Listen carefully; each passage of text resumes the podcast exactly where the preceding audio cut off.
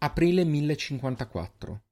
Papa Leone IX, che successivamente fu dichiarato santo, muore il 19 del mese. Nel De Obitu Leonis di Libuinus, il viaggio dell'anima del pontefice viene descritto come un percorso cosparso di addobbi splendenti e illuminato da innumerevoli lampade brillanti. Certo, l'immagine è sicuramente iperbolica, fantasiosa ci verrebbe da dire. Eppure in quei giorni nel cielo si allineavano Giove, Venere, Marte e Mercurio, ed erano ben visibili le stelle di Orione, magari non innumerevoli, ma di certo brillanti. E giusto in quei giorni un'altra luce comparve in cielo, tanto brillante da essere visibile per giorni anche in orari diurni. Come non attribuire all'accoglienza divina uno spettacolo del genere, vero? Sempre in quei giorni, in Cina, un testo dice, perdonate la pronuncia, che durante l'ottava luna del ventitreesimo anno di Chung il re morì. Prima di ciò ci fu un'eclissi solare a mezzogiorno e una stella ospite comparve nel Mao, ovvero le Pleiadi. L'ufficiale assistente dell'ufficio di storiografia, Liu Yishou, disse Non è forse un presagio che il re Xing Tsung morirà? E così la predizione si avverò. E ancora altre documentazioni arrivano da testi giapponesi, armeni, irlandesi e da Costantinopoli. Qualcosa in quei giorni avvenne e attirò l'attenzione dell'intero pianeta. Qualcosa che ha lasciato una traccia che osserviamo ancora oggi, a mille anni di distanza. Io sono Sergio, e mentre Costanza proseguirà nella narrazione mitologica del toro, secondo segno dello zodiaco, io vi racconterò della nebulosa figlia di una supernova e di quella piccolissima stella di neutroni nascosta al suo interno. Benvenuti ad Astronomiti.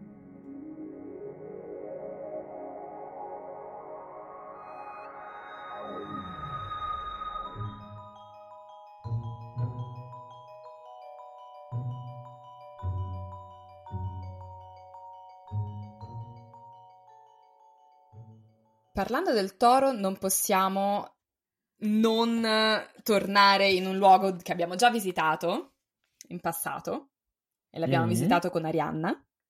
Ah, sì, giusto. Quindi torniamo a Creta. Bella Creta, lo so. Cosa che, che ci piacerebbe fa- magari fare veramente, non si può fare, ma sì. Mm. Torniamo a sì, Creta. Sì, un giretto lo farei volentieri, sì. Sì, infatti. Eh, magari senza problemi di altro tipo. Certo, sì, sarebbe carino, gradevole anzi. E torniamo a Creta perché Creta è uno dei centri, o meglio, la Creta minoica, che eh, ci ricordiamo che era quella che scriveva con la lineare B, che è stata scoperta, eh, di cui invece la cugina, la lineare A, non è ancora stata, o quantomeno non ancora completamente decifrata. Creta, la cultura, ha questa cultura minoica e um, che ha for- un forte legame con il toro, inteso come mm. animale. Mm. Così. Mm, come tutte le culture, uh, praticamente in qualunque parte del mondo, in qualunque epoca pre-religioni monoteiste. Mm. Ehm, non sono né una storica delle religioni comparate né eh, un'antropologa, eh, questa cosa quindi la dobbiamo un po' prendere con le pinze, ma ehm, il culto... Suonava del tipo non farmi altre domande. eh, diciamo non posso, mi piacerebbe dire, mi piacerebbe poter dire, an- in, in, antichità si eh, veneravano i tori perché? Invece non mm. lo possiamo dire. E questo è molto quindi, importante. Diciamo, in antichità si veneravano i tori, punto. In antichità si veneravano i tori, è evidente perché in ogni mm. religione antica e ehm, più o meno antica, diciamo appunto pre-religioni monoteiste, ci sono divinità che hanno a che fare con l'essere il toro o hanno delle emanazioni come tori o sono tori. Ok. Sono tori ma non come quelli che, che, che abbiamo oggi. E qui, invece di fare l'antropologa, mi, mi metto nelle vesti della, um, della etologa, diciamo. Ok. Perché um, originariamente non c'erano propriamente le stesse razze, le stesse specie non è la parola più corretta, però non c'erano le stesse varietà di sì. bovini che abbiamo oggi. Direi che vale per tutti gli animali. Chiaramente, come dal lupo, poi noi esseri esatto. umani abbiamo fatto questa addomesticazione millenaria e abbiamo avuto il cane, oggi abbiamo il cane, eh, abbiamo i vari tipi di cane, quindi dal pastore tedesco al barboncino. Alla stessa maniera, le mucche come le conosciamo noi, i tori come li conosciamo noi, derivano da un progenitore che però si è estinto. L'uro. Esatto. L'uro, l'uro, l'uro. questa la so da, da, appassionato di paleontologia, questa la so. Esatto, l'uro. gli uri che si sono purtroppo estinti nel XVII secolo, quindi neanche poi tanto tempo fa, no. ma non è un'estinzione recent- recentissima e si sono estinti principalmente per via dell'addomesticazione, perché non c'era in una certa misura più bisogno dell'uro. Perché? Perché quando l'essere umano ha addomesticato alcuni uri, ehm, si sono create due discendenze. Una che è quella nostra dei bovini, diciamo, occidentali. Poi, vabbè, l'Occidente, come lo intendiamo noi, comprende anche gli Stati Uniti, dove ci sono i bisonti, i bufali, eccetera. Bisonti, non i bufali sono in Africa. Credo. Questi sono nei panni dell'etologa da strapazzo. Il bisonte dovrebbe essere chiamato anche bufalo americano, quindi... Se, se, Vabbè. come cosa. Quindi ci siamo, ci siamo. Sono ci altri. Siamo. Mentre nel sud-est asiatico eh, si sono, l- la domesticazione degli uri ha dato luogo a un altro tipo di bovino che è lo zebù, mm-hmm. che ha eh, che hanno tipo le ossa delle spalle un po' più larghe, sono, hanno, sono fatti leggermente diversi, sono sempre bovini e si riconoscono come tali, comunque. Um, l'origine di questa uh, venerazione per i tori non, ripeto, non, non, posso dare un'origine antropologica anche perché le popolazioni paleolitiche che per prime hanno eh, disegnato gli uri sulle, sulle caverne, noi non possiamo osservarle oggi e non possiamo fare come facevano eh, gli antropologi o, i proto-antropologi di una volta che andavano nelle tribù, non lo so, della Papuase e dicevano ah perché loro sono primitivi quindi probabilmente gli uomini del Paleolitico si comportavano così che è una certo. cosa abbastanza sbagliata sotto circa tutti gli aspetti Mm. E, ehm, però una delle cose, diciamo, uno degli, mh, mm, dei motivi che possono essere alla base di, um, di questo tipo di eh, religiosità, di spiritualità legato, legato al toro potrebbe essere il fatto che il toro è un animale pericoloso, mm, è un animale che ha una sua pericolosità ma è anche un animale eh, che noi usiamo e che veniva già ben in antichità usato appunto nell'allevamento, quindi sì, il toro come una forza molto violenta, ma anche una forza mm-hmm. molto vitale, quindi il toro certamente ti può tirare un calcio in piena faccia e non lo racconti a nessuno perché sei morto prima di, di cadere a terra, ma il toro è anche la ragione per cui le tue mucche fanno il latte, per cui le tue mucche fanno i vitelli, per cui tu continui a mangiare. E al centro eh, della, eh, della, religione, se vogliamo, del toro, anche se non c'è una religione, gli dei che venivano eh, venerati in forma di toro spesso avevano un legame con dei rituali sportivi, si può dire. Mm eh, il famoso affresco del palazzo di Cnosso con il salto del toro, che in greco si chiama taurocatapsia, che vuol dire salto del toro, non vuol dire altro. Il salto del toro diventa una, un'attività per i giovani, soprattutto, eh, per dimostrare forza, valore atleticità e ehm, di conseguenza anche il fatto di essere pronti ad essere cittadini, pronti ad essere eventualmente mariti, padri di famiglia, eh, militari, quindi un, um, uno sport chiameremmo oggi, ma che ha anche una funzione di rito di passaggio. Di questo tipo di rituali si trova traccia anche nel mondo moderno, anzi contemporaneo, in alcuni rituali meno noti. Io mm. um, non parlerò di altre cose che riguardano i tori che si fanno in altri paesi perché mm. ho un'opinione estremamente bassa de- di chi partecipa. No, non sono assolutamente sicuro che sia più bassa della mia, quindi... esatto, io non voglio parlare di certe cose, ma esistono alcuni eh, rituali, ormai ehm, rituali, alcune tradizioni, alcuni giochi ehm, legati a festività, legati a eh, particolari momenti dell'anno in cui ancora oggi si sal- alcuni atleti, chiaramente, saltano il toro. Che i tori sono altini, eh, comunque. Meno degli uri. sì, quello sì, però sono altini. Gli uri, gli uri potevano arrivare al, alle spalle al metro e ottanta. Sì, me lo ricordo, me lo ricordo. Belli, che eh, belle bestie che devono essere. Perché anche perché poi gli uri erano più alti, perché erano più slanciati, perché erano animali selvatici, quindi non erano eh, accuratamente selezionati per dare il vitello più predisposto a mettere mm. grasso corporeo e a um, produrre più carne dai fianchi, insomma, quindi um, no. avevano un altro scopo evidentemente e uh, questo li portava ad avere le gambe anche proprio più lunghe e la capacità di correre di più. Non così slanciato e minaccioso è il tipo di bovino in cui si trasforma Zeus ci mancava effettivamente. Eh, lo so, ci mancava, eh? ci mancava perché adesso passate. abbiamo il cigno, la pioggia d'oro, Diana. Che, che è sempre un. Sem- eh, esatto, che, che, la pioggia d'oro che è sempre un over the top.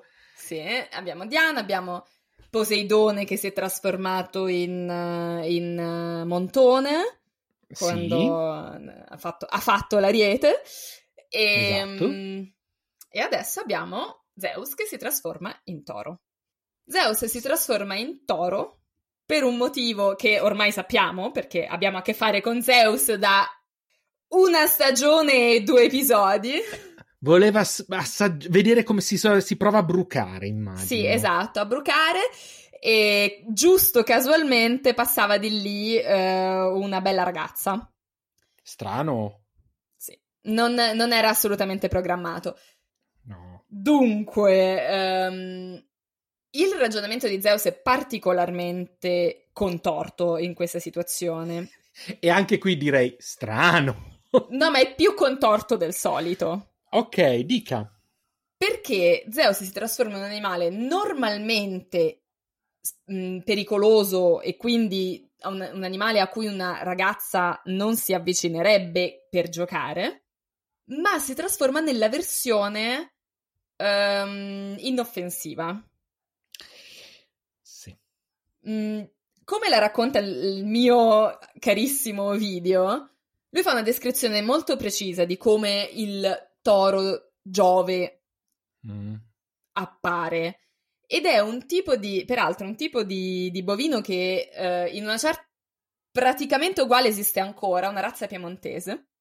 Ok. Se cerchi proprio bovino razza piemontese, eh, si trova più o meno lo stesso tipo di, di bovino descritto da Ovidio, che mh, mm, era abruzzese, quindi. Eh, o meglio, non si può dire fosse, che fosse abruzzese, però tradizionalmente nato a Sulmona, quindi. ok.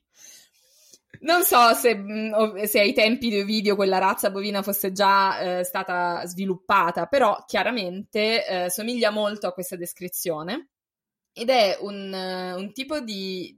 e i tori di questa, di questa razza sono molto grassi, ma mm. proprio che hanno, un, hanno questa gobba di grasso sulla nuca. Sì, ho presente, ho presente. Sotto sì. quella che... Um, non so in che dialetto si chiama pappagorgia, il do- tipo il, do- doppiamento. anche triplo hanno, nel caso esatto, loro, hanno sì. questo, questa lunga appendice, eh, di, anche di grasso, anche lì sotto al mento, sono molto rotondi, diciamo. E um, una particolarità è un toro con le corna corte e smossate. Quindi sembra la versione più inoffensiva in assoluto dell'animale spaventoso e in questa maniera lui attira l'attenzione di Europa e delle sue ancelle, amiche, cugine.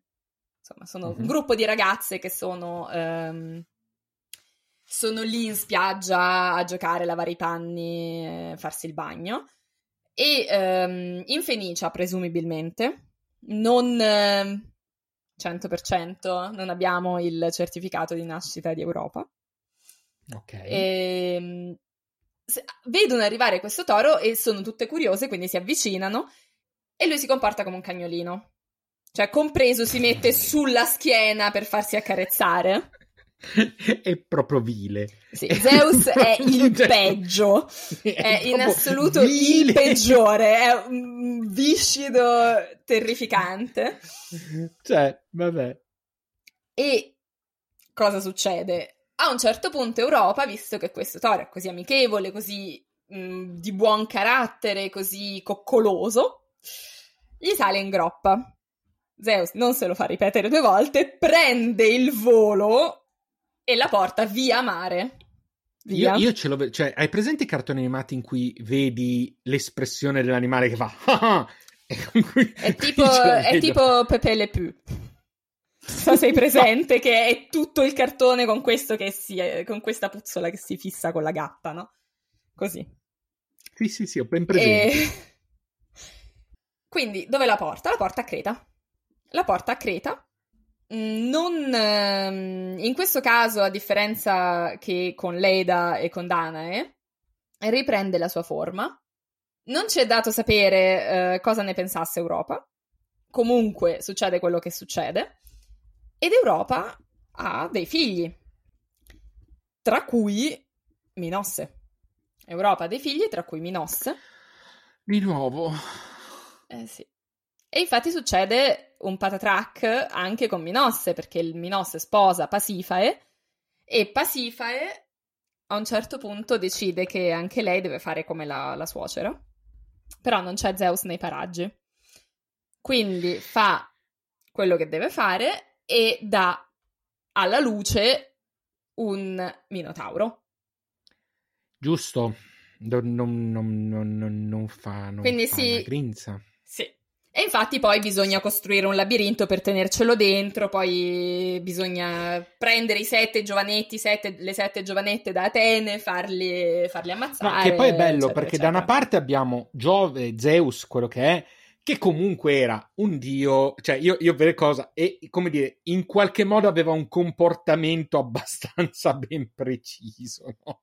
Quantomeno Zeus è di una prevedibilità rara. Esatto. Dall'altra abbiamo una e dice, mm, aspetta, proviamo il... To-", che capisci? Che... Allora, io non, in questo momento devo ammettere, non me lo ricordo. C'è, mm. c'è un motivo, ha, ha fatto okay. arrabbiare una dea o qualcosa di questo tipo eh, okay. e quindi viene Sen- punita con questa, con questa passione eh, snaturata per i tori. Toglimi una curiosità, visto che in altre situazioni abbiamo detto che ehm, comunque quello che veniva passato per una seduzione era in realtà una vera violenza mm. in varie situazioni, mm-hmm. abbiamo visto come... Vero, vero. In questo caso, con Europa intendo, eh, non... Eh, non, ci, non ci viene dato proprio nessun tipo di informazione. Ok, eh, no, perché le in... informazioni ci vengono date in realtà più tardi, quindi eh, più che informazioni sono interpretazioni, ma sono interpretazioni anche quelle contemporanee, perché il mito è mito, quindi in quanto certo. tale è un'interpretazione. E eh, più si va avanti ehm, nella storia dell'arte, soprattutto, noi passiamo da una. Per esempio, c'è un affresco in una casa, se non sbaglio, proprio pompeiana, in cui Europa sta seduta sul toro come se andasse a spasso si tiene da una parte al, tipo al corno, dall'altra si tiene la veste, non, non, si, non, non si, scandalizza troppo, non ha un'espressione particolarmente mm. di paura, di terrore o... cioè viene vengono descritte certe espressioni anche nell'arte, nell'arte antica, manca certo. all'inizio. Le interpretazioni, per esempio, post-rinascimentali spesso fanno vedere un'Europa aggrappata disperatamente, che cerca di... Eh, cioè che si aggrappa al toro perché sennò finisce in mare, quindi chiaramente fa- farebbe la fine della povera Elle, la sorella di Frisso che è caduta nell'Ellesponto. E, ehm, però chiaramente non vuole, cioè lei è rapita. E, ehm, dobbiamo fare i conti con una società in cui il, le, le, donne andavano spose in città straniere eh, senza certo. che nessuno si facesse poi troppi dubbi su ma, ma, questa lo vuole veramente, non lo vuole veramente. Certo, certo. No, um, ma infatti ehm, perché siccome leggendo ovviamente qualcosina legato alla costellazione, ho letto ovunque la parola la sedusse e mi, mi, mi, mi, sì, mi salta no, sempre allora, la campanella. No, fa saltare più che la campanella, quello che si dice la mosca al naso, ogni volta che leggo eh, questa cosa la sedusse. Esatto. Ehm, possiamo eh, andare abbastanza sul sicuro a pensare che sono violenze al 90%, quello sì, assolutamente. Mm-hmm. ehm, mh, non lo sappiamo, ma non lo sappiamo perché non interessava. E quindi non c'è stato dato, non c'è stato dato un, un, non ci sono state date informazioni al riguardo. Quello che sappiamo è che il padre di Europa non era molto contento, tant'è che mandò i fratelli a cercarla in tutto il mondo dicendo se non la trovate non vi, non, non, non vi prendete il disturbo di tornare. Uno dei fratelli di Europa, che era Cadmo, che non l'ha, non l'ha trovata, l'ha cercata disperatamente, non l'ha trovata e per questo motivo la, ehm, si è fermato a un certo punto disperato o comunque rassegnato a Tebe che non esisteva ancora perché l'ha fondata lui. Così, sì. aspetta, eh. Oh, non ho trovato mia sorella, non posso tornare. Forniamo una città. Fondiamo una città, Cazzo. peraltro, eh, con tutto un sistema con denti di drago. Adesso eh, parleremo magari di Cadmo in una, se- mi, una seconda mi, mi suona, È la seconda volta forse che citi i draghi, anche la settimana scorsa. Chat. Eh, ci sono i draghi nella uh, mitologia antica, greco-antica, sì mi, mi, colpisce perché in realtà non sono abituato a pensare ai draghi nella, nella mitologia. Allora, una cosa è eh, da specificare che la parola drago è la, spesso, cioè la parola dracon, che mm-hmm. è mhm. la parola drago, ma è, è, anche la parola serpente.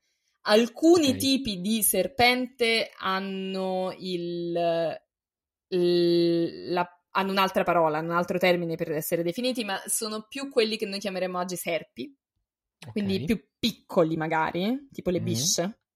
Ammesso che le bisce siano piccole, non so se ho mai visto una biscia in vita mia. sono, sono, sono, cresciuta in città. Media, mediamente un, dovrebbero essere un metro circa. 70 eh, centimetri, un metro. Forse più piccole. Comunque, forse più piccole delle bisce. Però diciamo cose, animali più... Mm, eh?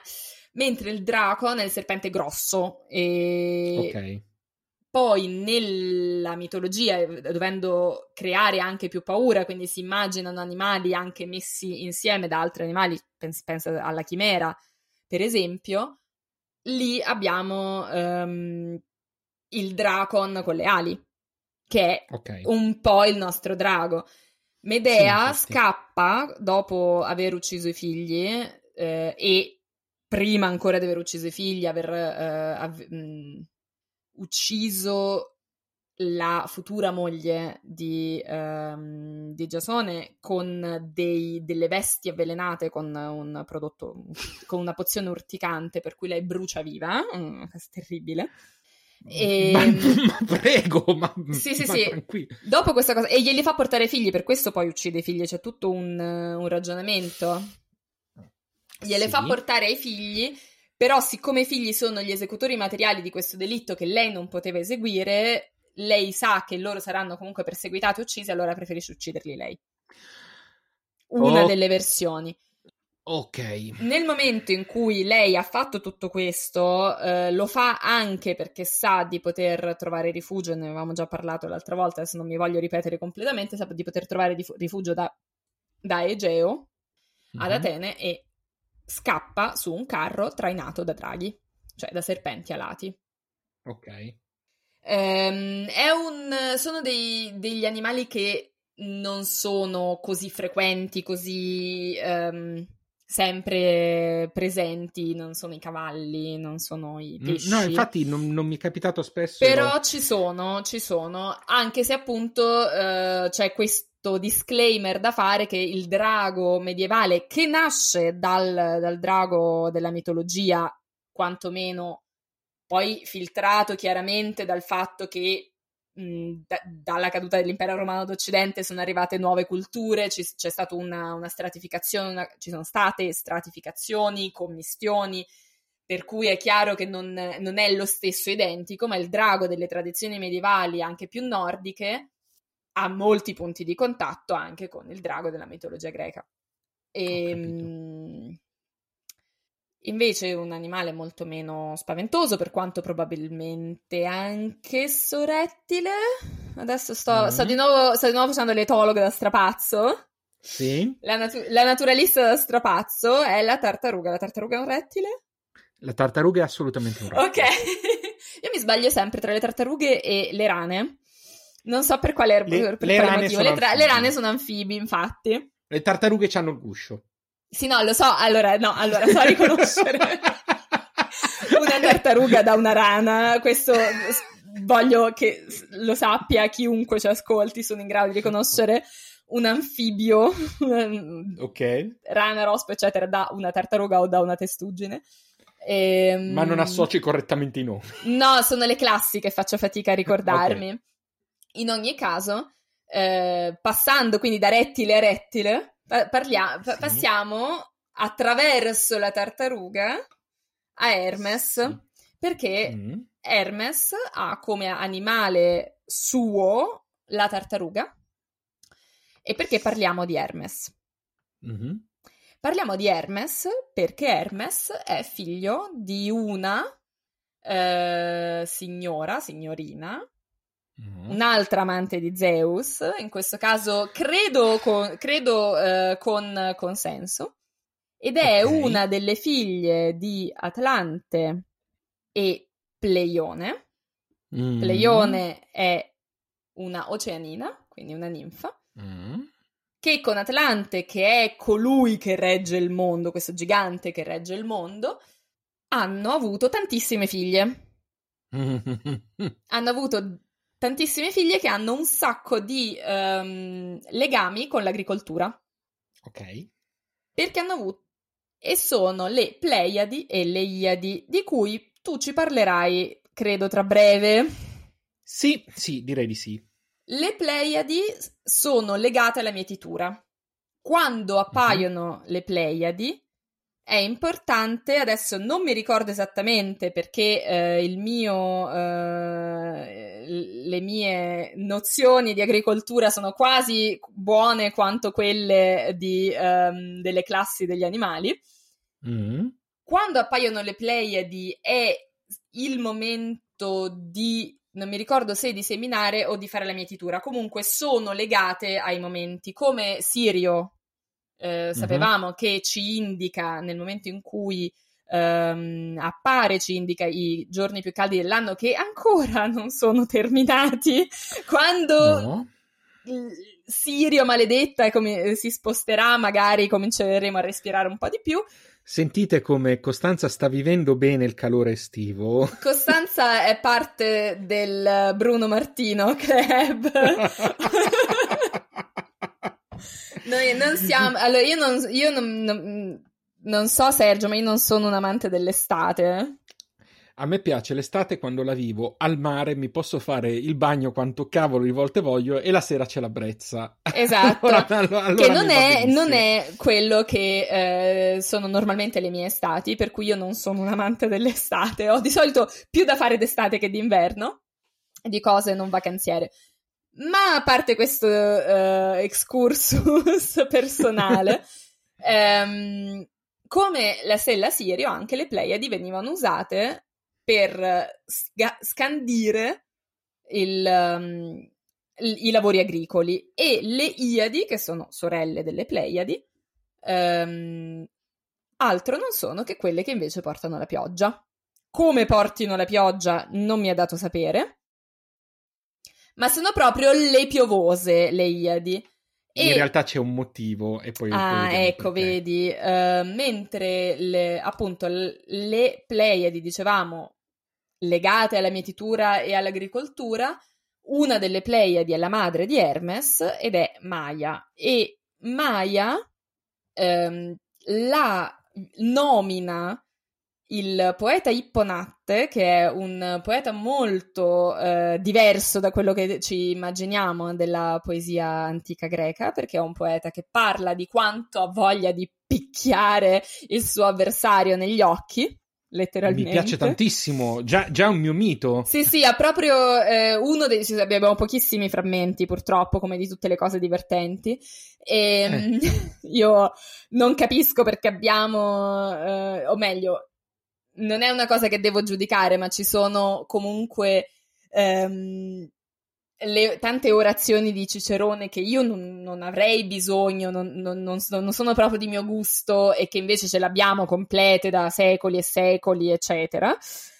E poi ci sono Ipponatte e Saffo e altri poeti di un periodo più antico, di cui abbiamo i frammenti, pochi, e spezzettati. Uno mm. di questi frammenti inizia proprio con Tene... tienimi il mantello, voglio tirare un colpo a Bupalo, che è il... questo suo avversario. E quindi proprio, cioè, tienimi la giacca che gliene do quattro. Lo adoro, mi piace già. Un altro dei suoi frammenti invoca Hermes in quanto um, tra, gli, tra le altre dio dei ladri, e lo appella non come figlio di Zeus, ma come figlio di Maia. E mm. questo, eh, il fatto di chiamarlo Maiade, mm-hmm. diciamo, poi in greco non è proprio così, però Maiade, è particolare perché non si usa per gli esseri umani, o comunque non si usa per personaggi antropomorfi, ma si usa per gli animali. È oh. come se gli avessi dato del cane. Hermes, tu cane, dammi, eh, cioè, cioè, ho freddo, fondamentalmente è inverno, ho freddo, mm, batto i denti, ed è questo adorabile verbo bambaluzo, che vuol dire proprio quello. Bellissimo, bellissimo. In, in, in qualche dialetto, credo italiano, si dice bubolare. Bubbo- in toscano di sicuro. In toscano di, in, in toscano di sicuro per mie precedenti esperienze, sì, bubbolare l'ho sentito in toscano. Esatto, e secondo me è un... non dico che sia diretto, però in quanto onomatopea ha sicuramente un, un legame. E appunto gli chiede il mantello e tutto, e lo chiama figlio di Maia, Maiade, come si dice ai cani, come si dice magari dei de, de cavalli, degli uri. Bellissimo, bellissimo. E con Vabbè. questo direi che il nostro excursus uh, sul toro dalla, uh, dalla sua um, venerazione come animale sacro al, al toro Zeus che combi- ne combina le solite. Mm-hmm. Direi che uh, arrivate alle Pleiadi ti, dare, ti devo dare la parola. Posso prendere la palla, posso prendere la palla. Allora, benissimo. Mm, allora, anzitutto cerco di spiegarti per quale motivo um, le Iadi vengono chiamate uh, le, le, piovose. portatrici di pioggia, le, piovogge, le piovose, le portatrici di pioggia. Perché uh, il toro e le Iadi e le Pleiadi è una costellazione tipicamente invernale eh, almeno negli orari di visibilità migliori, e eh, soprattutto ehm, iniziano a vedersi in orari, in orari di visibilità a, accettabili le Pleiadi e le Iadi nei mesi di autunno, cioè eh, ne, nel periodo autunnale, quindi quando iniziano le piogge. Da qui il discorso delle piovose. Mm, il motivo è esattamente È esattamente questo. lo stesso motivo di Sirio, quindi. Can- sì, I giorni sost- della canicola, che sono quelli caldi, sono quelli in cui Sirio, in realtà al contrario, perché Sirio non si vede perché si alza e tramonta col sole, e Esatto. le, le Iadi invece si cominciano a vedere con la pioggia. Allora mi devi Esatto, spiegare però una cosa, perché, Mm, Se, se posso, vediamo. perché il toro come segno Mm, è un segno che è tra aprile e maggio, Sì, ma tu mi dici che la visibilità migliore del toro è in autunno. perché ricordiamoci che aprile-maggio non è il momento in cui il toro è visibile, ma il momento in cui il sole passa nella costellazione del toro, che è una cosa diversa. Ok. Ho scoperto, tra le altre Sì. cose, nelle mie ricerche sul- Mm. sullo zodiaco, che il, eh, il segno dello zodiaco occidentale è quando il sole passa, cioè dove, in quale costellazione è il sole Sì. al momento della nascita. Nel- nello zodiaco indiano è quando la luna è nel segno della nascita. Quindi Vedi? io Sì. sono di un segno diverso e tu anche, e chiunque altro, è un segno Ovviamente. diverso nel- nei tra- due oroscopi. Tra l'altro, Nei visto, due che la zodiaci. luna, visto che la Luna gira intorno alla Terra in 28 giorni, è molto affascinante il fatto che poi ti ritrovi ad avere i segni che cambiano periodicamente, in teoria. Dovrei vedere, però effettivamente il percorso nell'eclittica però dovrebbe essere sempre quello, quindi no, non è detto che cambi. Ma allora, cerchiamo di capire un attimino ehm, qua- perché è importante la costellazione del toro, perché stavolta sì, abbiamo una costellazione che pur essendo nello zodiaco abbiamo detto non tutte le costellazioni dello zodiaco sono importanti, mh, nel toro abbiamo delle cose abbastanza interessanti. Anzitutto è una costellazione molto riconoscibile. Eh, tu adesso te la sto mostrando su Stellarium. Mhm. Notare che per farla vedere su Stellarium sto portando, ho messo l'orario alle 2.40 di notte e si vede bassa sull'orizzonte, quindi questo per dimostrare quanto in realtà sia una più una costellazione autunnale eh, e invernale. E la particolarità del toro è che ehm, anzitutto la costellazione rappresenta solo la parte anteriore dell'animale, quindi solo la Le- testa. le corna, sì, e la parte che si vede di più sono le corna. Perché sono soltanto quelle. Sostanzialmente noi abbiamo una stella che è la Alfa, che è Aldebaran, che è una stella bellissima di cui parleremo eh, tra poco, e poi le due stelle all'estremità delle corna, che sono la Beta e la Zeta. E si chiamano? Allora, te lo dico subito, ehm, la beta si chiama El, Al-Nat o El-Nat, che è quella che urta con le corna, mentre la Z in questo momento non ce l'ho segnato il nome, quindi Quindi ci attacchiamo. esatto. Tra l'altro El-Nat è in, corrisponde- è in realtà condivisa con la costellazione dell'Auriga, è un po' la stessa situazione che succedeva con, Con Andromeda e- Andromeda e Pegaso. e Pegaso. Esattamente.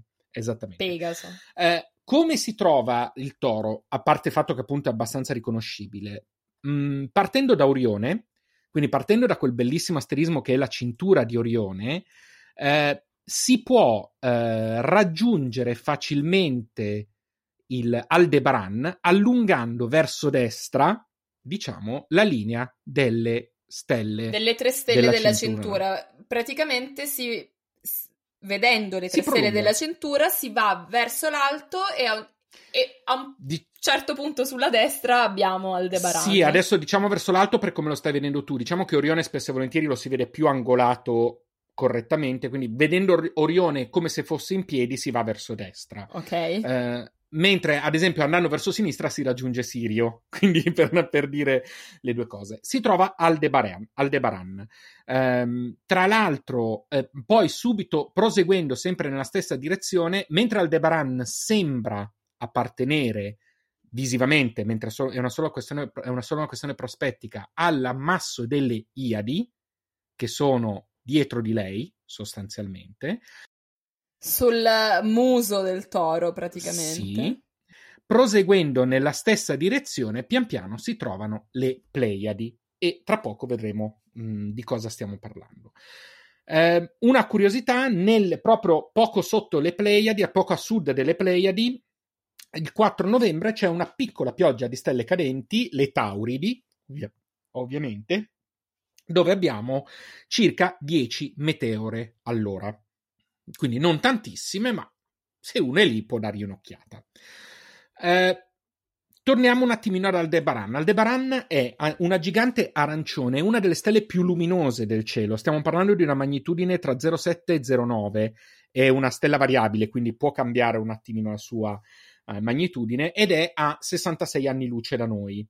Eh, quindi non è particolarmente lontana.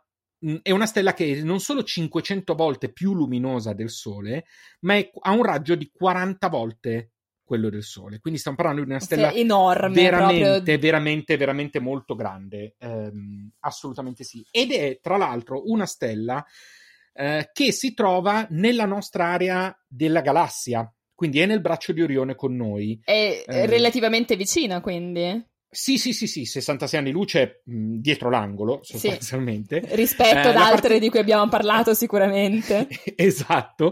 La particolarità è che è, diciamo, noi siamo tra lei e il centro galattico.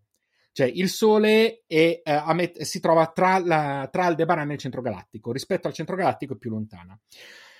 Un'altra caratteristica che iniziamo subito a scoprire, che, riguarda, che riguarderà molte ehm, stelle o oggetti che troviamo in zona eclittica, stiamo parlando appunto dello zodiaco, quindi siamo in zona eclittica, è che alcune stelle possono eh, e alcuni oggetti possono subire dei transiti o degli occultamenti da parte di altri oggetti, tipicamente dalla Luna. Quindi, Quindi de- sorte di eclissi, eclissi di, di altri eclissi, oggetti, sì. quindi non di sole, ma possiamo dirla così, eh, anche se poi l'eclissi, mh, ad esempio quando è in eclissi di luna siamo noi che, che, facciamo ombra, quindi è un pochino più particolare come concetto, però diciamo che sem- semplificando assolutamente sì. E quindi cosa accade? Che in determinati momenti la luna passa davanti ad Aldebaran e la nasconde. Quindi è un'osservazione che deve essere estremamente affascinante. L'ultima volta è successo nel 2015 mm-hmm. e una volta prima è successo nel 1978. Ma perché è interessante? Perché mh, mm, ci, noi sappiamo che avvenne anche nel 509 d.C., osservata ad Atene. E lo sappiamo perché? E lo sappiamo per documentazioni lasciate, per, uh, per, per, documentazione rimasta. Ma quello che è più interessante cos'è? Che nel 1718 Edmond Halley, quello, a cui quello della cometa. cometa, bravissima, eh, not- scoprì questa cosa qui e fece caso che se Aldebaran fosse stata nella posizione in cui era in quel momento in cielo, non c'era modo che la Luna la potesse eclissare. Quindi scoprì che rispetto al 509 d.C., quindi nel giro di 1200 anni circa, Aldebaran si era spostata. Ed è così che Halley poté ipotizzare quello noi, di cui noi abbiamo già parlato anche la scorsa la... settimana e altre volte, il moto proprio delle stelle. Sì. Quindi grazie all'occultamento di Aldebaran da parte della Luna, abbiamo scoperto il, moto, il ponto proprio delle stelle, che è, mh, mm, come dire, una, una scopertina. Una scopertina da, da, niente, sì. Da nulla. D'altronde Halley era uno che mm, valeva poco. Infatti, tra l'altro, Aldebaran è una di quelle stelle che ha colpito l'immaginario costantemente. Infatti, anche nell'antica Persia comunque veniva eh, vista, e lei assieme ad Antares, a Regolo, è un'altra stella che si chiama Fomalaut, ma prendetela come viene perché l'ho vista così. Ehm, venivano considerate le quattro guardiane del cielo a nord, sud, est e ovest per dire. Quindi è una di quelle stelle che ha molto colpito. Ma appunto l'intera costellazione del toro ha colpito perché subito dietro Aldebaran abbiamo le Iadi, ovvero un ammasso aperto di circa 200 stelle in cui gli elementi più luminosi, più visibili, formano una sorta di V. Mm-hmm. Visibile, visibile, anche ad occhio nudo, o meglio con un binocolo, se si è con un cielo adeguato. Quindi magari città, in no. pieno inverno in montagna. Sì, ma anche, anche, non c'è neanche bisogno di stare in montagna, basta che il cielo sia bello scuro e si vedono, si vedono tranquillamente. Attenzione, sto dicendo un binocolo e non un telescopio, perché l'ammasso ha un'estensione abbastanza larga. Eh, I telescopi per natura, per come sono fatti, poi ne parleremo più avanti, tendono ad avere un campo visivo molto ristretto. Beh, anche perché se avvicinano molto, chiaramente non possono Esatto. Diciamo comprendere così, tan- così tanto per estensione, perché si va molto più invece nel, nel dettaglio. Diciamo che i telescopi vanno molto bene per le osservazioni cosiddette puntuali, no? per osservare un oggetto, molto meno per osservare un'area. per osservare un'area i binocoli sono molto migliori. Eh, nel caso delle Iadi abbiamo quindi un'area abbastanza, ehm, abbastanza ampia, Uh, e quindi è molto meglio utilizzare un binocolo. Se si utilizza un binocolo si riescono a risolvere parecchio, quindi a iniziare a distinguerle uh, le stelline che la compongono. Ed è un, una visuale abbasta, piuttosto, abbastanza piuttosto divertente. Sì, um, sono stelle molto antiche le Iadi, uh, quindi sono a circa 150 anni luce da noi Uh, verso quindi la parte interna della galassia. Se ti ricordi, abbiamo sempre detto che gli ammassi più vecchi, quelli con, con stelle uh, più anziane, sono all'interno, mentre verso l'esterno della galassia sono quelle più, più recenti. Uh, sono tenne- hanno a molte giganti rosse proprio per questo motivo e si stanno tutte muovendo all'incirca verso Betelgeuse, almeno eh, visivamente, a circa 46 km al secondo. Ti ricordi che quando parlavamo delle stelle iperveloci, sì. l'altra volta avevamo parlato dai 100 addirittura ai 1000 e vi dicendo qui stiamo Adesso parlando queste vanno più tranquille, 46 questo è un normale movimento, normale movimento che probabilmente nasce dalla nebulosa, si, si, suppone che siano tutte nate dalla stessa nebulosa e che quindi il loro movimento sia naturale nato dalla loro nascita e siano in spostamento in quella direzione. Eh, dopodiché abbiamo le Pleiadi. Le Pleiadi cosa sono? Sono a loro volta un ammasso, eh, un ulteriore ammasso, un altro amma- eh, è, è l'ammasso stellare più conosciuto e più luminoso che, che, possiamo vedere. Ti ricordi eh, quella pubblicità con i ragazzi che volevano organizzare la vacanza? Non dirò di che cos'è la pubblicità perché così non facciamo varie. E dicevano, ah, possiamo andare su certe isole, non lo so, le Egadi, le Tremiti, le Pleiadi. Le Pleiadi, ecco. Infatti le Pleiadi sono... è uno di quei nomi che... È un arcipelago uno... di stelle o no? Sì, è un ammasso, però la cosa particolare è che se le guardi, se tu vai a vedere una qualunque immagine che le rappresenti, vedrai che a occhio nudo tendenzialmente se ne vedono circa sette e infatti vengono Sono chiamate le sette, le sette sorelle. sorelle. Esattamente. In realtà l'ammasso ne contiene un centinaio e anche lei, se eh, e anche questo ammasso, se viene osservato con un binocolo, ti permette di iniziare a vedere anche molte stelline, di risolverle eh, e anche di vedere una nebulosa, una, una, zona, una nebulosa riflettente viene chiamata, quindi un'area di gas che riflette le loro luci. Eh, non, non, è la nebulosa in cui sono nate, ma è un'area in cui stanno quantomeno passando.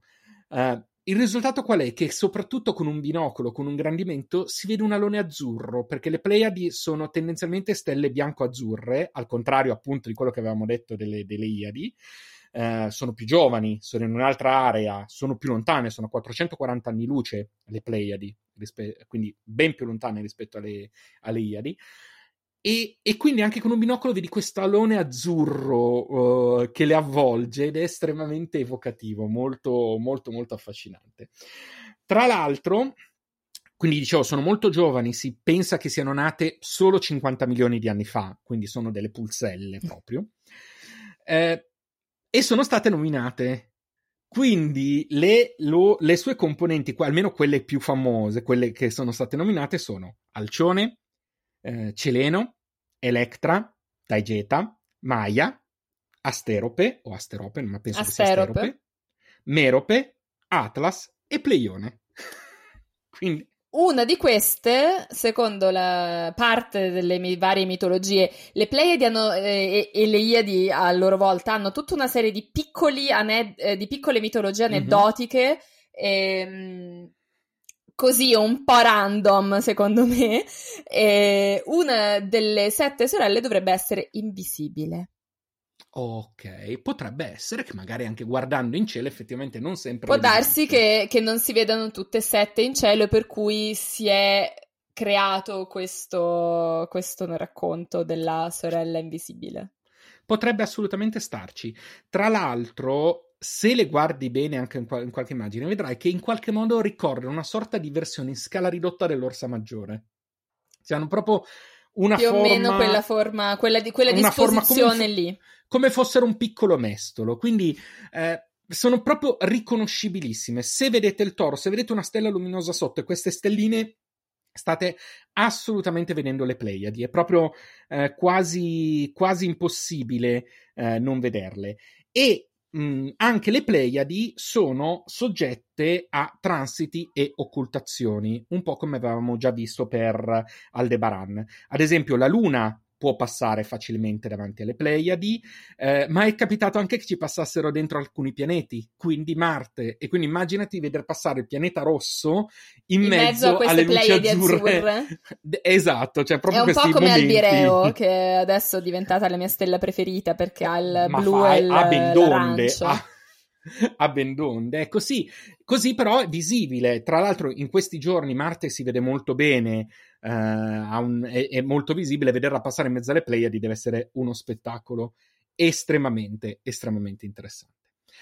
Ma un altro oggetto oggetto molto famoso, ma ben poco visibile a occhio nudo, quasi per niente, è anche il primo del catalogo Messier. Ti ricordi il catalogo Messier, quello, quello con la M, no? Sì, mm, Le tutti gli oggetti con la M all'inizio sono oggetti Messier, quindi di questo catalogo.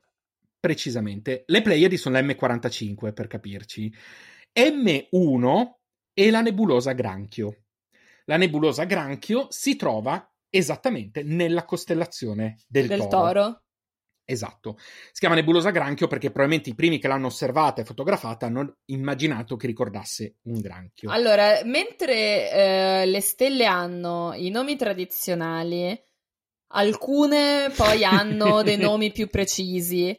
Altri corpi celesti hanno questi nomi molto molto tecnici e poi ci sono le nebulose che sì, hanno il nome del catalogo, Messier, allora, quello che vuoi, ma poi è quella cosa lì mi sembra una proboscide, nebulosa proboscide d'elefante. Quella esatto, cosa lì ma, sembra ma, un cavallo perché... nero, nebuloso del cavallo nero. Perché devi capire che da una parte abbiamo gli astronomi classici, o comunque chi osservava il cielo classico, sì. dall'altra abbiamo gli astronomi moderni, e gli astronomi moderni a volte sono dei cazzoni, o meglio, cioè, si divertono molto a volte a tirar fuori cose. Quindi quando fai... Quando sì, ma osservi... anche quelli classici che ci hanno messo Zeus, anzi no, Zeus no, ma ci hanno messo i tori e le Pleiadi e sì, però capisci è la testa del uno... mostro. Eh. Però è abbastanza un classico che quando si inizia a fare un'osservazione con, eh, col telescopio, inizia a vedere oggetti, magari a fotografarli, dici, mm, ma questo mi ricorda... E poi è inutile, che, è inutile che ci giriamo intorno. Se ti dico M1 non ti dice nulla. Se ti dico nebulosa granchio, dici, ah, la nebulosa granchio. Cioè, è chiaro, abbiamo bisogno anche di racconti se, se, se abbiamo soltanto delle, delle, cifre. Non a caso eh, la cometa, no? Neowise, mm-hmm. che prende un nome che non è il suo, ma perché è un mm-hmm. nome che le dà quasi una personalità. Esattamente, esattamente così. E la nebulosa granchio, tra, tra, l'altro cercate delle foto, adesso non so se poi le condivideremo eh, anche sul nostro account Instagram, ma comunque cercatele è veramente molto bella da vedere, soprattutto nelle foto colorate ad, esposizione lunga, è veramente molto bella. Ma cos'è la nebulosa granchio? La nebulosa granchio è il resto dell'esplosione di una supernova. Supernova che esplose nel, il 4 luglio 1054. Ora, nella intro io ho parlato di aprile perché aprile era la data di morte di Leone, eh, di Papa Leone e in seguito furono fatte queste osservazioni. Ovviamente quando parliamo di quei giorni, e stiamo parlando dell'anno 1000, i mesi sono un pochino... Di, dipende dire, sicuramente eh, le, da, da, chi legge e da chi riporta anche le cronache, perché le cronache avevano magari eh, una... potevano essere precisissime. Una cosa che mi è capitato di vedere ehm, di un periodo in realtà precedente all'anno 1000, fai 800 mm-hmm. forse, forse ancora prima, si parlava di determinati re che erano eh, primo, eh, secondo, eh, quarto, mi ricordo i nomi, e non specificavano quale fosse. Quindi per loro che scrivevano era ovvio di chi, stava, di chi stessero Infatti. parlando. Per Infatti. noi no, e quindi noi adesso non lo sappiamo. Infatti, e eh, noi abbiamo documentazioni varie. Eh, di osservazioni di questa supernova in tutto il mondo. Io ho trovato un documento che ho recuperato, un, un approfondimento che ha proprio fatto uno studio per capire se era possibile tor- trovarne traccia. Eh, e quindi abbiamo sia um, documenti cinesi, giapponesi, eh, da Costantinopoli, che comunque fanno riferimento a questo oggetto apparso nel cielo. In Oriente tendono a chiamarla una stella ospite, guest star, eh, mentre eh, in, in, in, Occidente si tendeva più a dare spiegazioni un pochino più, più strane. Però è bella come idea quella della stella ospite, mi piace sì, molto. Sì, è molto, è molto bella, è molto bella. Quindi sappiamo che nel 4, il 4 luglio 1054 ci fu questa esplosione di una supernova che rimase visibile di giorno con una magnitudine che passò da meno 7 a meno 4,5, quindi una magnitudine pazzesca, e fu visibile di giorno per mesi. Ok, quindi proprio un evento, un evento veramente, veramente notevole. Considerando che però la nebulosa del Granchio si trova a 6500 anni luce da noi, vuol dire che questo evento non, avvenu- non, è avvenuto nel 1054, ma è avvenuto nel 5400 a.C. Eh, e noi l'abbiamo visto prate. nel 1054. Visto, esatto, 6500 anni dopo. Ma oltre ad essere molto bella, oltre ad avere appunto questi gas in espansione, si sta ancora espandendo. Eh, la, la, nebulosa Granchio si sta espandendo a 1500 km al secondo la nebulosa Granchio eh, all'interno c'è una sorgente molto forte di raggi X. È lei stessa una sorgente di raggi X, ma all'interno ce n'è una molto Un'altra. forte. Esatto. Eh, cos'è questa, mh, mm, questa sorgente molto forte? È quella che viene chiamata una pulsar. Ah, è una cosa nuova. È una cosa nuova, è una cosa nuova. Oggi parliamo di una cosa nuova, ovvero le pulsar. Per parlare delle pulsar dobbiamo prima di tutto parlare delle stelle di neutroni. Anche questo altro termine nuovo, non abbiamo mai citato le stelle di neutroni. Eh, cosa sono le stelle neut- di neutroni? Sono stelle, qualcuno le chiama morenti o morte, perché sono le stelle che residuano dall'esplosione appunto di una supernova, supernove. tipicamente. Cosa succede? Che i, gli elementi del nucleo che sono rimasti, a causa della forte attrazione gravitazionale, si sono schiacciati al punto che protoni ed elettroni si sono fusi e sono diventati neutroni. E la pressione gravitazionale ha fatto sì di, che si ottenesse un qualcosa che eh, ha dalla 1 a 3 masse solari compresse in uno spazio che può variare tra i 10 e i 30 chilometri. Quasi un, uh, una situazione simile a quella dei buchi neri. Allora, la, quello che differenzia le stelle, le stelle, di neutroni dai buchi neri è la massa originale. Cioè, f- fino a tre, ste- a tre masse solari non c'è abbastanza massa per generare un buco nero. Quindi sono le sorelle minori? Sono le sorelle minori dei buchi neri, se vogliamo, sì. Eh, la cosa pazzesca, giusto per dare un'idea di cosa significhi l'estrema forza gravitazionale che hanno le, le stelle di neutroni e quindi l'estrema densità, è che se noi prendessimo un granello di sabbia, peserebbe all'incirca quanto una portaerei. Meglio di no. ok, quindi questa Non prendiamo la... un granello di sabbia sulla stella di, neu- di neutroni. Eh, esatto, questo è giusto per dare un'idea di cosa sono le, di quanto sono piccole e massicce le stelle di neutroni. Quindi quando qualcuno fa un paragone con una stella di neutroni per definire qualcosa di estremamente pesante, ha totalmente ragione. È proprio un paragone azzeccato. È un paragone, però devo ammettere che forse non frequenta abbastanza astrofili, ma non l'ho mai sentito. Però, però, c'è, però c'è. Oppure, Torin, poi se vuoi dire qualcosa, sei pesante come una stella di neutroni, guarda. La capiranno tutti. Però è bellissimo perché così non la capiscono gli insulti. È meraviglioso. Eh, allora, mh, mm, le stelle di neutroni hanno non sono molto luminose, cioè nel senso sono calde, emettono, ma essendo piccole ed essendo così distanti non sono particolarmente luminose. Ma possono esserci delle versioni stelle di neutroni particolari, appunto abbiamo le pulsar, mm-hmm. abbiamo le burster a raggi X e abbiamo le magnetar, vengono chiamate. Eh, in linea di massima sono Posso dire tutte... che sembrano i nomi di robot di qualche cartone di anni fa. Ci sta, ci sta. Considera che eh, cosa, quali sono le, le differenze? Mm, possiamo avere stelle di, neo, stelle di, neutroni che hanno vicino una compagna, quindi possono rubare massa, eh, oppure possono trovarsi del materiale nei dintorni, vedi la nebulosa eh, del granchio in questo caso, e quindi prendere energia da quel materiale. Eh, grazie a questo cosa avviene? Abbiamo le pulsar, focalizziamoci sulle pulsar, hanno una caratteristica molto particolare che è quella di girare molto velocemente. Per... Hanno una rotazione. Per cui creano anche questo effetto, cioè Pulsar ha qualcosa a che fare con un, un osservabile. Una pulsazione, sì, esattamente, ma infatti sono fondamentali da questo punto di vista, perché hanno una rotazione molto, molto frequente e molto regolare. Possiamo andare dai 30 dal secondo ai 30 millisecondi, addirittura quelle che, che ruotano in, in, in, un millisecondo su se stesse, quindi estremamente veloce.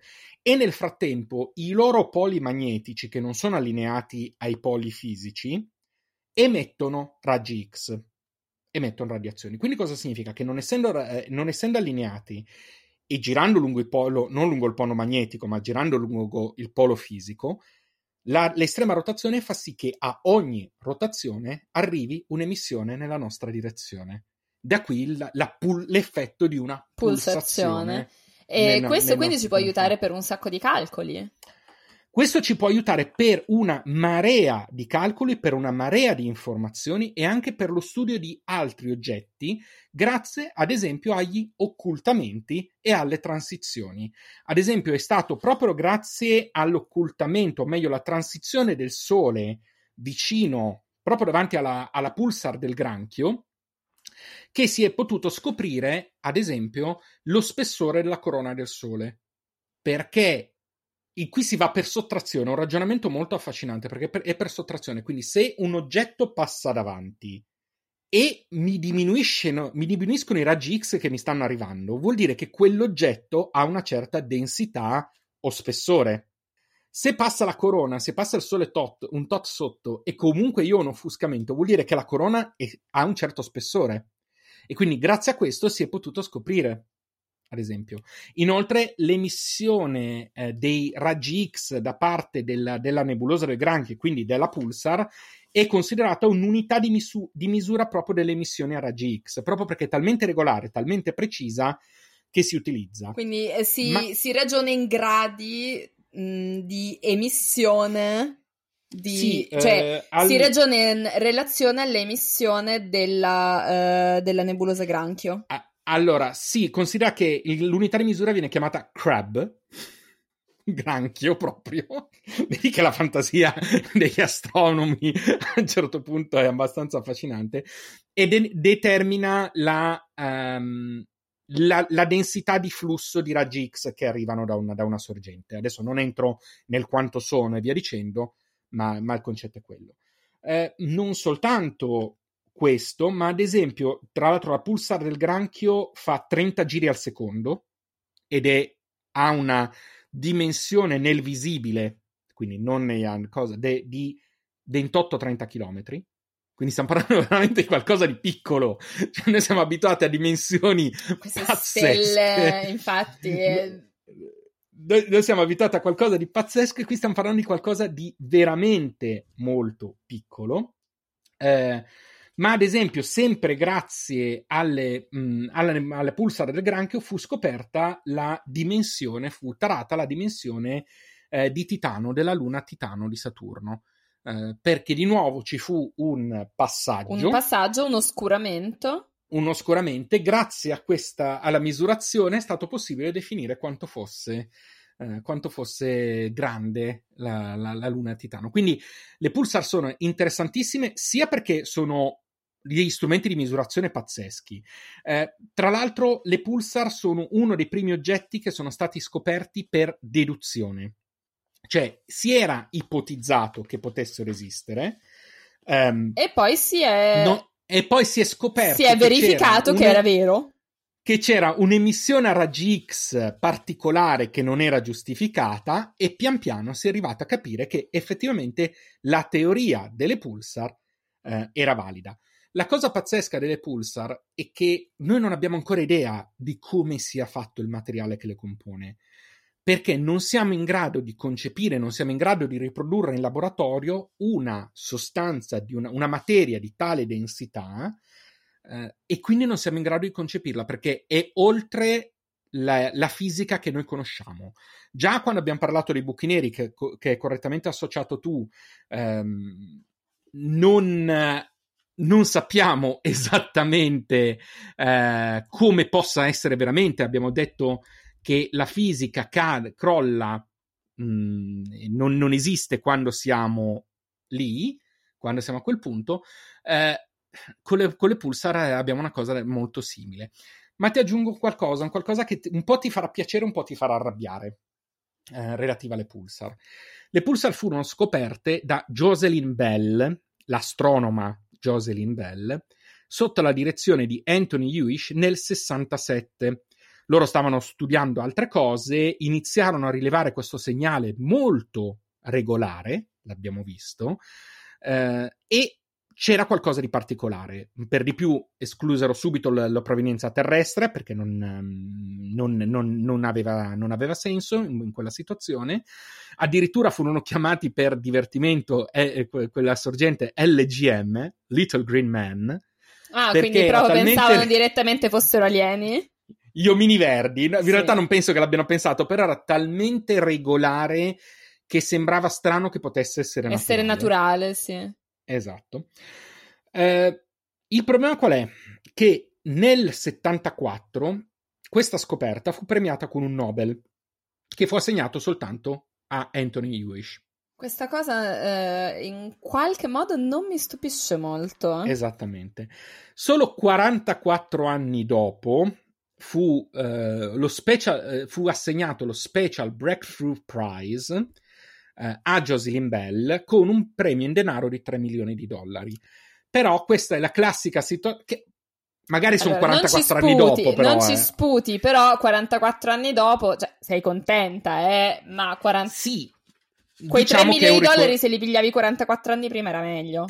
Esatto, esatto. Quindi, come dire, era per quello che ti dicevo, ti farà contenta perché è bello quando abbiamo la possibilità di citare astronome eh, che fanno scoperte importanti fa girare parecchio le scatole avere la dimostrazione che, che ancora una volta ehm... il riconoscimento è arrivato qua, troppo tardi rispetto, eh, rispetto, a quello che avrebbe a, a, quando avrebbe dovuto arrivare. Eccolo.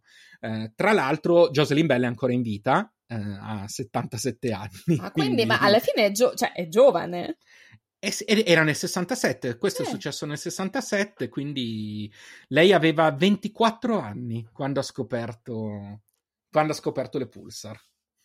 Quindi... Io non ho scoperto e... le Pulsar a 24 anni, tu? Ma io, io a 24 anni non, non, ho scoperto penso nulla e sono esattamente quelle situazioni in, poi, in cui ti senti un po' una cacchetta eh, però va bene, diciamo che noi siamo qui a rendere merito a loro, ecco, sì. mettiamola, mettiamola, giù in questo modo. Però ecco, quindi mh, mm, come vedi, come vedi come, e come vedi chi ci ascolta, il toro rappresenta un'area di osservazione molto ricca.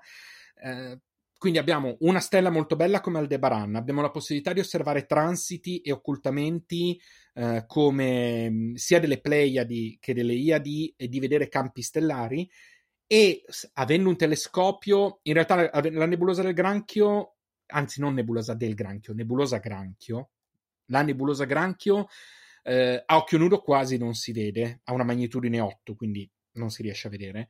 Col binocolo è un puntino che potrebbe confondersi con una stella, con telescopi abbastanza potenti inizia ad essere, essere risolta. Esatto, però diciamo che è una di quelle cose che se volete vedere bene andatevi a cercare le foto. Ecco, mettiamolo in questo modo. Però da lì abbiamo una pulsar, abbiamo una stella di 30 km, residuo di quella supernova del 1054, eh, che, che, è lì, e la polvere intorno che è quella che è stata espulsa dalla, da, quella, da, quella, stella. Io, è una di quelle cose che continuano a farmi viaggiare con la mente quando, quando ci penso. Uh, quindi, e anticipo che prima o poi parleremo anche delle quasar. Adesso eh già, non, non perché io quando ho detto pulsar ho subito pensato anche alle quasar, che, no, che so esattamente la stessa quantità di informazioni che sapevo prima sulle pulsar, cioè esatto. zero. Non, spo- non spoileriamo oggi, però st- mh, mm, dico che parliamo anche delle quasar perché semplicemente Jocelyn Bell stava giusto studiando le quasar quando, quando ha scoperto le pulsar. Le pulsar. Esattamente, quindi tutto, tutto torna, tutto torna, eh, assolutamente. E niente, quindi direi che per quanto mi riguarda possiamo chiudere qui. Ovviamente ci sono sempre tante altre informazioni che si potrebbero dire. Eh, io ovviamente cerco sempre di tagliare le cose troppo tecniche perché non ha senso in questa sede e perché poi lasciare un po' di curiosità è sempre bello e perché poi non vogliamo ripetere Orione. no, ma soprattutto poi ci dovete chiedere anche voi le cose, quindi... Esatto. Tra l'altro, noi continuiamo a ringraziarvi perché ci arrivano tantissimi complimenti. In questo periodo noi, eh, noi tendenzialmente registriamo una settimana prima di andare in onda, media- mediamente. Sì. E quindi e quando dico in questo periodo è molto a ridosso di quando andiamo in onda. E sì. ci stanno arrivando veramente tantissimi complimenti, sia per la formula che per quello che vi raccontiamo. Quindi grazie davvero a tutti perché sì. ci fa veramente Ogni volta che, eh, che, ci arrivano messaggi. Eh solitamente così. Ehm, non lo so, è una sensazione strana perché noi siamo qui e ci divertiamo e lo abbiamo deciso soprattutto per noi all'inizio. Eh? Sì, cioè, vogliamo sì, fare sì, questa cosa perché vogliamo parlare di questi argomenti, vogliamo divertirci e vedere che invece mm, no, evidentemente non ci stiamo divertendo solo noi. No, infatti. È, è, veramente una bella, è, veramente una bella, sensazione. Siamo molto contenti, sì. siamo molto grati soprattutto. Sì, e, e, questo vi dimostra che quando ci scrivete per farci complimenti ci fate tanto, tanto, tanto, tanto. Sì, quindi, quindi, continuate. continuate. Eh, siamo diventati ormai, ormai eh, abbiamo sviluppato una dipendenza dai vostri complimenti. Sì, è una eh, droga, è una droga. Ci potete lasciare ovviamente dove ci ascoltate ci ascoltate, lasciateci una valutazione, possibilmente positiva. Sì, se no, come al solito, venite a dirlo a noi. Ringraziamo anche il, nost- il, nostro ascoltatore che questa settimana ci ha fatto un'ulteriore donazione. Noi ringraziamo sempre quando c'erano donazioni, ma ne è arrivata una proprio in questi giorni, quindi a, a maggior ragione. Abbiamo un anonimo? Grazie. No, si chiama Michele, cognome allora, non per privacy. Sa- no, quindi eh, ringraziamo però Michele per la donazione. Sempre anche quella esatto. molto apprezzata. Noi andiamo avanti a caffè, quindi. Quindi, appunto, eh, in questo periodo freddi, perché sennò Costanza sì. ci sbrocca. Ma, sì. va bene. Se eh, volete unirvi a Michele e agli altri che hanno, già, che hanno già donato, potete farlo sul nostro Kofi dove siamo astronomiti, molto semplicemente, esatto, come siamo su, eh, anche su, eh, in, eh, su Facebook e Twitter, perché su Instagram siamo astronomiti.pod questa cosa non la digeriremo mai. No, eh... perché, perché, c'è un profilo inattivo, inutile, con due foto e mezzo che si chiama Astronomiti e non, non, non, non si capisce neanche che deve giu- fare. Non è giusto, non è giusto. È, è, e... veramente non stiamo facendo uh, pettegolezzi, è un profilo inattivo con quel nome che secondo me è, andato ca- è stato estratto a sorte sì. da qualche bot ed è casualmente Astronomiti. Esatto. E ovviamente appunto trovate tutto comunque nei dettagli dell'episodio eh, sui nostri account trovate tutti i link per contattarci, per contattare me personalmente, per contattare Costanza personalmente. Mi sembra che sia tutto. Mm, siamo contenti anche di vedere che effettivamente la scelta di parlare dello, dei segni zodiacali è piaciuta. Eh, stia piacendo, stia piacendo. Ancora non quindi... ci siamo veramente addentrati nei discorsi più prettamente astrologici per il semplice motivo che nessuno di noi due è un grande esperto di astrologia. Vi rimandiamo a, Bre- vi, vi rimandiamo a vi. Rimandiamo a Bresni vi rimandiamo a Hani Nicholas. Se, che questa, se, se questa settimana Bresni ha, ha, detto che non, va bene avere le cose belle, ma non troppe. E io gli volevo dire: sì, ma iniziamo ad averle. Sì, eh, magari... infatti, cioè, grazie Bresni. No, ehm, apprezzo molto. Un e... Ehm, giorno magari ve lo facciamo un minimo di excursus su come funzionava l'astrologia, perché. Ehm, quando spesso eh, si parla non, so, non, di oroscopi, ma di astrologia in senso un pochino più ampio, allora si parla, che ne so, il segno fisso mobile, governato da eh, l'acqua, fuoco, terra e aria, eccetera. In realtà noi non sappiamo cosa vuol dire, e, però avevano dei sensi. Um, fondamentalmente l'idea che il cosmo grande governasse il cosmo piccolo, sappiamo che non è un'idea eh, scientificamente provata, anzi è, un, è, scientificamente provato che non è così, ma è un'idea che ha accompagnato comunque gli esseri umani per tantissimi, eh, anzi neanche secoli, proprio millenni, ed è un'idea che ha creato delle narrazioni sicuramente molto interessanti. e ehm, tra l'altro, visto che abbiamo sempre parlato del passaggio del sole, eccetera, io stavo scorando una cosa che dico al volo e che una delle tante cose che la precessione ha causato è che adesso il solstizio è proprio nel toro. Sì.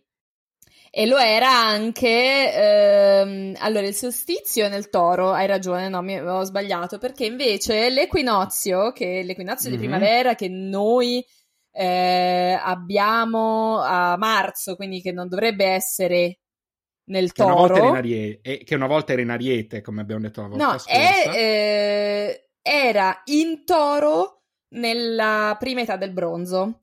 Tant'è che sì. il toro è il primo dei segni zodiacali per il, lo zodiaco mesopotamico ci, ci, sta tutta perché appunto poi abbiamo andando a ritroso poi adesso quindi vediamo come siamo... si, sposta, si sposta tutto il nostro eh. zodiaco comincia con l'ariete perché chi cioè perché abbiamo cominciato in un periodo in cui l'equinozio di primavera era in ariete mentre esatto. nelle culture de- della Mesopotamia l'equinozio di primavera era in toro per cui il, i segni zodiacali iniziano dal toro che è già un segno che è lo stesso identico segno del toro anche sì sì sì, sì anche perché il toro è una di quelle costellazioni che viene riconosciuta abbastanza come toro pratica- allo stesso modo tutti, un po', un po ovunque sì, sì. Eh, e appunto tra l'altro il passaggio del, del solstizio in toro è, da, è, recente perché dal giugno del 1989 quindi, quindi è stata proprio Bisogna, bisogna, vedere cosa, cosa, cambia tra i nati prima di questa cosa e i nati dopo. E che alcuni sono nati prima e altri dopo. Sicuramente questo cambia. No, pensavo un po' all'era dell'acquario, magari cam... no? Io non ho mai capito se per l'era dell'acquario doveva arrivare dagli anni 60, non si è ancora vista. No, l'era dell'acquario doveva vista... essere, se, non, se, se, io non avevo capito male, adesso poi dobbiamo chiudere. sì, è certo. Doveva essere il periodo eh, tra gli anni 90 e il 2000. E non cioè, è andata doveva, doveva iniziare lì. Mm, non Adesso che esatto. sia diventato un periodo di pace ed evoluzione ecco, dello spirito, io no. vorrei dire agli autori di Hair che non è andata esattamente l'han proprio, come l'han proprio cannata, sì. sì. Va bene, Va abbiamo bene, detto un po' di, di, di, nostre fregnacce che però suonano sempre bene e a questo punto grazie Costanza. Grazie Sergio e grazie a tutti quelli che ci ascoltano. Grazie, ci sentiamo la sett- prossima settimana. Ciao a tutti. Ciao.